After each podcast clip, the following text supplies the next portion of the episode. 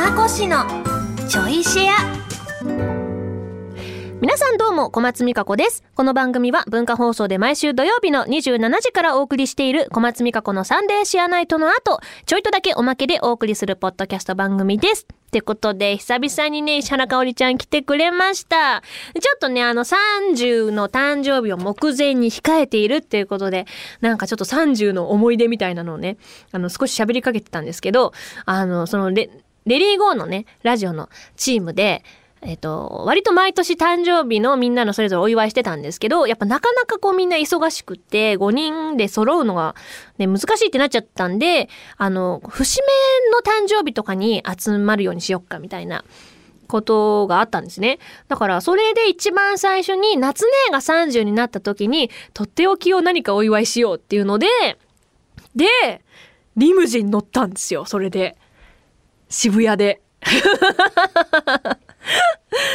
なんかね、あの、渋谷のど真ん中にリムジンがやってきて これですってなって えーいっつって乗って、で、そのリムジンの中の飲み物自由に飲んでいいですみたいな、なんかシャンパングラスみたいなとこあって、で、もう内装もなんかちょっと LED みたいな、あの、クラブかなみたいな、行ったことないけど、感じなイメージですすごいなんかちょっと、パリピな感じの内装でね。で、車で、えっ、ー、と、都内一周、まあ、都内一周っていうか多分、ルートは決まってるんですけど、一周して、ちょっとそのフォトスポットでみんなで記念で写真撮ってっていうなんかそういうコースになってたんですよね。だからその、リムジンに乗って、まあ、外はよくわかんないけど、注目を多分浴びながら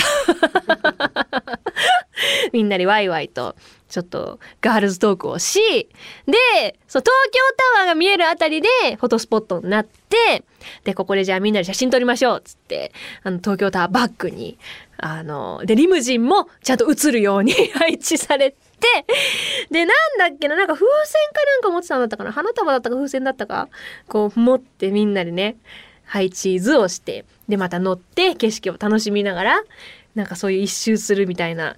あれはちょっとすごい記念になりましたね。リムジン乗る機会なんてそうそうなかったんで、てか初めてだったんで、何人乗れんだろうその時5人でしたけど、全然まだなんか入れそうな感じでしたけどね。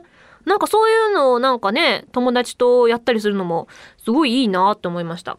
で、私の時は、確か、あの、あのね、私が観覧車乗りたいって言って、だから観覧車乗ったんですよ。後楽園の。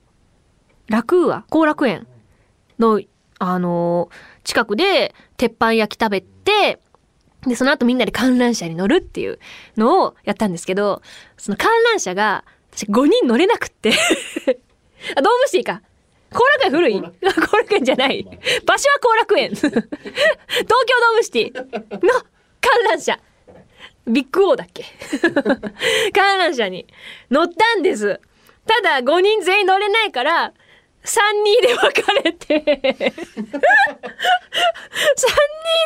れて、えー、どうだったんだっけ？だから一応その連続で乗ってね、こう見えてるよみたいな写真撮って、一周してなんかワイワイやって、りましたね。そのなんか30はみんな一つ何か願いを叶えてもらうみたいな回にしたような気がしますね。40どうしよう。え、40か !40? え、なんかあるかな？ほかもうちょっと、えー、何やりたいかな？あー、えー、40? ちょっと年齢のこと考えるとあんま遠出できないし、うーん、なんか贅沢、贅沢マッサージとか？5人並んで。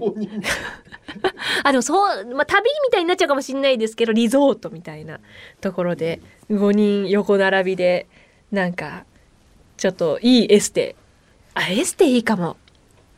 エステいいじゃん。40で。え？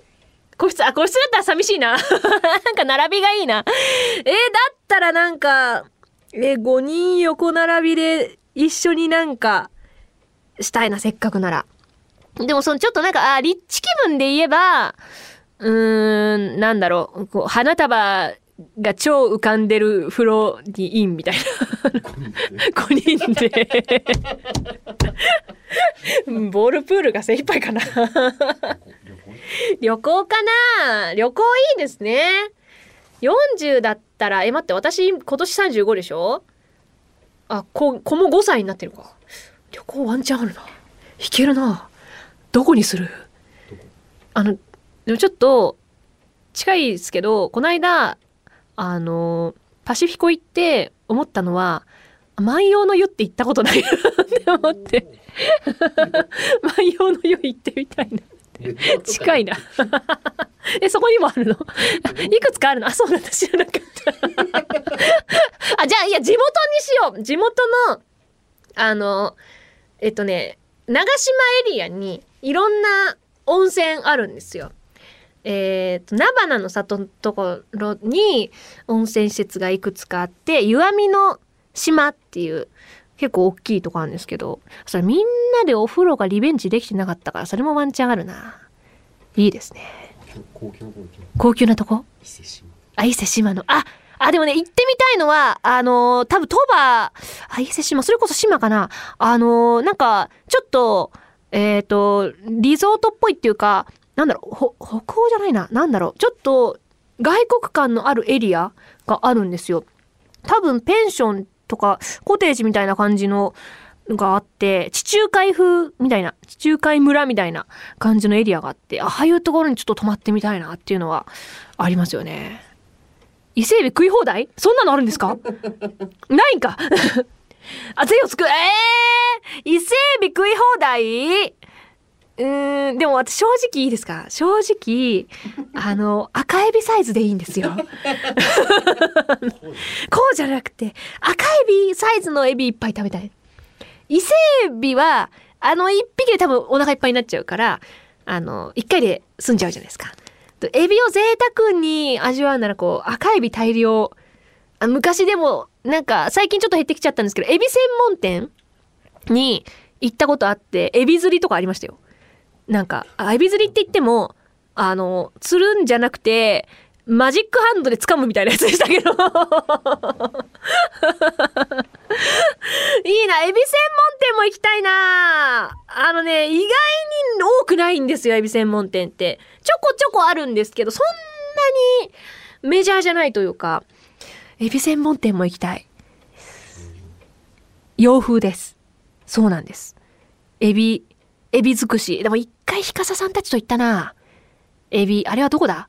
大手町かな大手町とかのなんかエビバルみたいな感じのところに行きましたね。本当にエビ、バケツエビみたいな。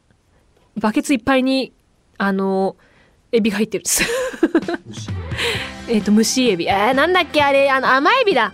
甘エビがいっぱい入ってるやつとか。でもそこの一番美味しいのはエビラーメンなんですよ。何気に。そうそうなの。うわー、めちゃくちゃお腹空いた。決まりました。40は、えー、みんなでリゾート地に行って、エビ食べ放題。ということでこのチョイシアもお別れの時間となりました。改めてこの番組の本放送は文化放送地上波と超 A&G プラスで毎週土曜27時からです。ラジコでは1週間タイムフリーで聞くこともできますのでぜひこちらもご利用ください。それではまた次回ちょいとだけこの番組にもお付き合いください。お相手は小松美香子でした。